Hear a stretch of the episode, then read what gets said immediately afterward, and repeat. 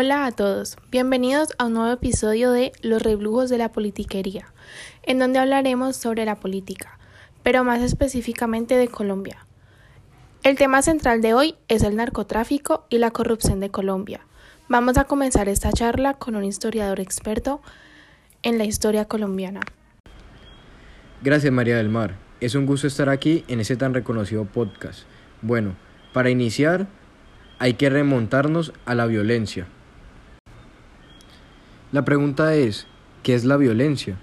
La violencia fue un periodo de tiempo en Colombia a mediados del siglo XX en la cual hubo enfrentamiento entre conservadores y liberales por la lucha del mando político del país. A todas estas guerras surge un, un grupo guerrillero llamado las FARC. Empieza como una guerrilla campesina de autodefensa, pero con los años y el comunismo encima de Latinoamérica toma más fuerza y con el fin de tomar el poder se empieza una especie de revolución migratoria del campo a las ciudades. Es ahí cuando las FARC se convierten en una gran fuerza guerrillera que toma lugar en los sectores rurales colombianos. En 1984, el grupo guerrillero M-19 hizo una alianza con el Ejército Popular para negociar con el gobierno un cese al fuego, y que por razones poco conocidas se rompió. En medio de todo este problema, se crea otro convenio, pero ahora con mucha más gente. Para el 85, las FARC crean la Unión Patriótica, conformada por miembros de las FARC, del Partido Comunista, líderes indígenas, estudiantiles y sindicales. En el mismo año, el M-19 se pone las pilas y hace la toma del Palacio de Justicia, cosa que a la gente de la ultraderecha aprovechó para hacer crítica directa de los procesos de paz con las guerrillas y logran tumbar esos acuerdos. En 1990, la gente del gobierno se le envía una paz negociada con el EPL, el Quintin Lame y el PRT. Entraron en conversaciones con el gobierno nacional, las cuales se aceleraron a lo largo de 1990, con la convocatoria a la Asamblea Constituyente, ya que su desmovilización se convirtió en precondición para participar con varios escaños en la Asamblea Constituyente. Juan Felipe, es decir que a todas estas no se logró construir nada en concreto en el proceso de paz? Sí, pero faltaron dos muy importantes, las FARC y el ELN. Pero en esto se le suma el narcotráfico y la corrupción. Eso sí que es otro cuento. Bueno, tras la breve historia de Juan Felipe, ya podemos comenzar a hablar concretamente del tema por el cual hoy estamos aquí. El narcotráfico, la corrupción, la cobardía del gobierno, problemas sociales, pero mayormente el conflicto armado que lleva azotando al país por más de 50 años. La pregunta principal que me surge a mí, y creo que a todo el país, es ¿cómo la corrupción relacionada con el narcotráfico ha transformado el conflicto armado y social en Colombia? Basándonos en esto, continuemos con Juan Felipe, pero ahora que nos comente el qué opina y por qué cree que todavía seguimos en el mismo paseo de la violencia, conflicto armado y social. Este vínculo entre violencia y narcotráfico solo fue posible gracias a las oportunidades ofrecidas por el contexto global de las economías ilícitas y de la política de seguridad internacional. Entre los años 1997 y 2003 se observa un incremento en el conflicto colombiano, pues en ese mismo momento coincide la apertura de economía colombiana y la adopción sistemática de políticas neoliberales. Colombia dejó de ser un país productor de café en los años 60 para pasar a producir coca. Evidentemente, Juan Felipe tiene una posición clara, pero llegó el momento de pasar a nuestra siguiente invitada, quien también tendrá una posición fuerte respecto a este tema. Bueno, nuestra próxima invitada en el capítulo de hoy es Diana Giraldo, una activista social víctima de la violencia que nos contará su trágica experiencia de vida y su humilde y fuerte opinión con nuestros temas de discusión que son el narcotráfico y la corrupción. Además, cómo influye esto en el conflicto armado y social. María del Mar, muchísimas gracias por haberme invitado a participar en este capítulo. Me conmueve mucho estar aquí, hablando desde la perspectiva de las víctimas. Hablar no solo un nombre mío, sino la mayoría de las personas víctimas de violencia relacionadas con el narcotráfico y la corrupción específicamente representando mujeres. El objetivo de lo que relataré no es solo la constatación del horror, sino que con estas palabras se logra encontrar un sentido y sean compartidas con la sociedad. Las consecuencias de la violencia que nos han dejado son impactos que necesitan escucharse y exigen un reconocimiento. Son memorias quebrantadas, hacen parte de la historia colectiva del narcotráfico y de la corrupción. La violencia deja un impacto del terror en una población perseguida por su participación en organizaciones sociales o simplemente por condiciones de vida, como lugar de residencia, género, raza y conocimientos. Muchas víctimas sufren de un daño a los proyectos de vida, que podían ser pequeños, pero lo eran todo, como tener una casa, animales, organizaciones, los sueños de una profesión o un trabajo que permitiera salir adelante. También consecuencias de salud, tanto física como mental, y un impacto psicosocial que permanece como secuelas profundamente marcadas en nuestro día a día. En muchas mujeres en el cuerpo se hacen visibles las huellas de sus experiencias que muchas veces no se han podido poner en palabras, como mutilaciones, violencia sexual, embarazos forzosos, consecuencias en la maternidad y los impactos en las relaciones entre hombres y mujeres por la violencia sufrida. Nosotras no solo hemos sufrido violaciones de derechos humanos o sus consecuencias, también muchas hemos resistido. Formas como tomar protagonismo público y organizarse como mujeres, reivindicar su papel en la defensa de la vida y los cambios en relaciones de subordinación que la cultura patriarcal ha mantenido, como es mi caso y el de muchas más mujeres. Las descripciones del momento antes de los hechos muestran un carácter súbito de una violencia en lo que lo identifica los perpetradores es su capacidad de producir terror. Los orígenes de la corrupción en Colombia son una problemática violencia, barbaridad y grupos al margen de la ley. Nosotros, los ciudadanos, somos víctimas de la corrupción, de esas burlas de los delincuentes de cuello blanco. Muchos de los que han tenido la valentía de denunciar les ha costado la vida, y a muchos otros el exilio para poder salvar la misma. El 28 de febrero del 2020, el Procurador General habló sobre las víctimas de la corrupción. Dijo que los derechos fundamentales de los colombianos están siendo altamente erosionados por la corrupción, permeando incluso las administraciones locales, como ocurrió con los carteles de la salud en Córdoba, donde el Ministerio Público desmanteló siete de ellos, con las irregularidades en el programa de alimentación escolar, con este programa, funcionarios estatales han defraudado el erario público y se han enriquecido a costas de dejar aguantando hambre, darles poca comida y tan de mala calidad que han provocado numerosas intoxicaciones masivas y muertes de niños de escuela, y con la planificación que dio paso al llamado volteo de tierras. Bueno, Diana, tengo una duda. ¿Cómo la corrupción se relaciona con los campesinos y sus tierras en nuestro país? Muchas gracias por la pregunta, María del Mar. Bueno, en el caso de nuestro país, la corrupción urbana se relaciona con la variación del uso de la tierra, que no solo genera procesos de enriquecimiento ilícito de la clase política, sino desplazamiento, marginación y exclusión social. Desplaza comunidades de áreas rurales que se convierten en zonas urbanas a un costo social altísimo, desde el punto de vista de los derechos sociales. También como activista social, puedo plantear la relación que el narcotráfico tiene en el conflicto armado y la parapolítica relacionada con los grupos guerrilleros y paramilitares al momento de legalizarse para financiar sus objetivos militares. Después del proceso de desmovilización, se desató un escándalo en el país al revelarse documentos e investigaciones que vinculan a varios miembros de la clase política en Colombia con este grupo armado. Según las investigaciones judiciales, varios dirigentes políticos y funcionarios del gobierno se habrían beneficiado de estas alianzas por medio de la intimidación y la acción armada de los grupos paramilitares contra la población civil. Algunos habrían presuntamente alcanzado cargos en alcaldías, consejos, asambleas municipales y gobernaciones, así como en el Congreso de la República, la Presidencia y otros órganos estatales. Algunos casos conocidos son el de Odebrecht, entre el fiscal general Néstor Humberto Martínez, el grupo Aval de Sarmiento Angulo, altos funcionarios del Estado y seguidores de Uribe, robaron más de 50 millones de dólares en contratos de vías de las rutas del Sol. Y en lugar de estar en la cárcel, siguen en altos cargos haciendo lo que saben. Unos de los testigos que podían denunciarlos perdieron la vida envenenados con cianuro, y otros terminaron refugiándose en otros países.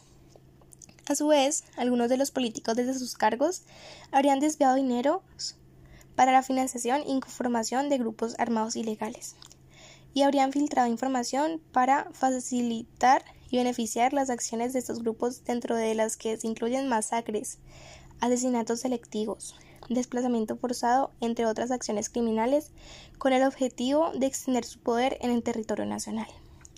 El escándalo fue llamado por los medios de comunicación como el escándalo de la parapolítica, que tiene hoy a varios políticos en la cárcel. Uno de los documentos más controvertidos fue el llamado Pacto de Ralito, donde varios políticos firmaron un documento con los máximos líderes de este grupo que tenía como objetivo refundar la patria. Muchísimas gracias Diana por participar en este podcast, pero llegó el momento de que veamos el tema desde otro punto de vista. La próxima invitada es Luisa Cújar. Sí, la misma Luisa Cújar que fue alcaldesa de Cali. Hola María del Mar, muchísimas gracias por esta tan especial invitación. Para mí es un gran honor ser entrevistada por ustedes que hacen un tan arduo trabajo por mostrar la otra cara de la moneda de la política. Pero yo vengo aquí a hablar con la verdad, de lo que realmente es la política, y cómo es de difícil hacer política en Colombia, y más con esta maleta encima que, que llevamos desde hace años llamada conflicto armado. El conflicto armado en Colombia tiene una razón y un porqué. La razón es la inestabilidad social, la poca presencia del Estado en las zonas rurales, la ignorancia de cómo hacer política y más que todo desesperación. Pero ante todo defiendo fuertemente mis ideales de derecha. La forma de imponer un gobierno no es de forma armada ni a puño y bala. La forma es convenciendo a la gente que el cambio empieza por uno mismo. Pero evidentemente este país a través de la historia ha tenido varios problemas con el tema de la corrupción. Ni siquiera, la ni siquiera los policías, quienes se suponen que deben defender al pueblo y servir para ellos, logran estar limpios de este fenómeno tan grande que tenemos en nuestro país llamado la corrupción. ¿Hasta qué punto hemos llegado? ¿Cuándo pararemos? Pero la razón principal por la cual este conflicto armado y social sigue hoy en día es porque junto al hambre con la porque se juntó el hambre con la necesidad. Llegó la corrupción de la mano con el narcotráfico. No es un secreto que el narcotráfico se usa por miembros de las guerrillas o grupos armados para fines lucrativos para nadie es un secreto. Y no hay funcionarios públicos corruptos que forman lazos con el narcotráfico y hacen de todo para ocultar esos lazos. Protegen sus cargos de poder a la institución del narcotráfico. Por ende, continúan respaldando este crimen que se usa para financiar los demás delitos de estos grupos armados. ¿Qué delitos? Asesinato. O sea, ¿de qué más hablamos? político le tiene bronca a alguien y fácilmente como tiene esos aliados del grupo armado, tiene ningún problema en hacerlo desaparecer. Y qué pesar que toque hablarlo así, qué pesar que en este país toque hablarlo así, todo con la cruda verdad. Pero es evidente que no tenemos ni intenciones de cambiarlo ni tenemos la menor idea de cómo hacerlo. Ahí es en donde digo que entra este tema de la educación. O sea, en qué momento la población colombiana empezó a, no entender qué es lo bueno y qué es lo malo. Yo sé que a los políticos siempre nos han visto como los corruptos, los que... Ah, María del Mar, ¿para qué te digo que no? O sea, ¿para qué te voy a decir que no es cierto cuando sí lo es? Muchos de los muchos de mis compañeros políticos, de mis colegas, no voy a decir nombres porque me meto en un problema, pero evidentemente muchos están untados por este fenómeno. Y lo triste y lo lamentable es que es el mismo pueblo los, los que los montan en el poder es muy triste. No estoy hablando de que la derecha sea más ni que la izquierda sea menos, porque evidentemente desde mi punto de vista ya sabemos cuál es la respuesta. Pero no, hay que pararlo y, como ya lo dije, no es un secreto. Y evidentemente llegó la corrupción de la mano con el narcotráfico y, y nadie los paró. Entonces, muchísimas gracias María del Mar por llamarme, por tenerme en cuenta. Me siento muy honrada. Siento feliz de poder aportar en este podcast tan especial. Entonces, muchísimas gracias y muchísima suerte en todo. Dios te bendiga. Wow, Luisa, vaya que has marcado fuertemente tu postura, pero aún falta una invitada especial, quien es estudiante de la Universidad ICESI en el área de Ciencias Políticas, Sofía Millán, quien nos mostrará una postura joven y moderna acerca de este conflicto armado y social que tiene a Colombia llorando a gritos. Hola, muchísimas gracias por invitarme al programa de hoy. Yo les estaré hablando un poquito sobre el dilema de seguridad respecto a la pregunta cómo la corrupción relacionada con el narcotráfico ha transformado el conflicto armado y social en Colombia. Resulta que, eh, según los estudios, existe algo llamado dilema de seguridad. ¿Qué ocurre? Que al aumentar la inseguridad ciertos países ven la necesidad de aumentar su armamentística.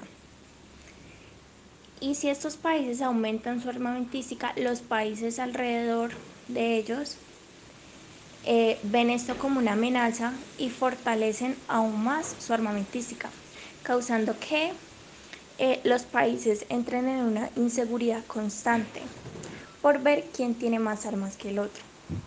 Esto se puede, si bien se puede aplicar a teorías eh, internacionales, se puede ver en un contexto nacional en Colombia. ¿Por qué? Porque el narcotráfico y la corrupción causaron un nido de inseguridad y esta inseguridad causó que los ciudadanos tomaran esto como por sus propios, eh, buscaran la seguridad por sus propios medios armándose y armando a las personas que están de acuerdo como con sus ideologías.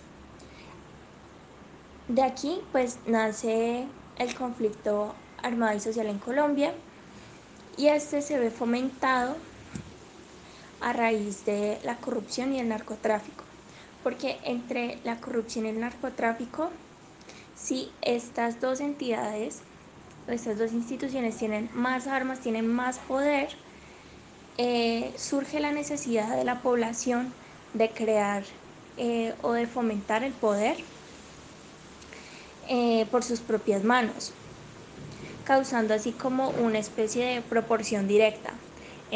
Entonces, entre más poder tenga el narcotráfico y la corrupción, más poder van a buscar las personas de los conflictos armados y esto pues va a incidir obviamente en el conflicto social. Bueno, para cerrar este capítulo tan controversial y lleno de diferentes posturas, haré las propias conclusiones del episodio de hoy. Primero tenemos a Juan Felipe, quien nos da una breve descripción de lo que significa violencia. Luego de esto nos explica la alianza entre el M-19 y el Ejército Popular para negociar con el gobierno. En un segundo lugar tenemos a Diana, quien nos hace caer en cuenta de que la violencia en nuestro país ha sido un elemento que ha golpeado fuertemente a nuestra sociedad, ya que ésta queda aterrorizada. También nos habla de la violencia de género, puesto que las mujeres han sido víctimas de esta problemática, ya que sufren de embarazos forzosos, desigualdades frente a los hombres, violencia sexual, maltrato físico y psicológico, entre muchas cosas más. Y finalmente tenemos a Luisa, quien nos dice que la razón por la cual el conflicto armado y social en Colombia no se ha acabado es porque la corrupción y el narcotráfico se unieron, haciendo así más difícil su desintegración. Bueno, y eso fue todo por hoy. Esperamos verlos en un próximo episodio de Los reflujos de la politiquería.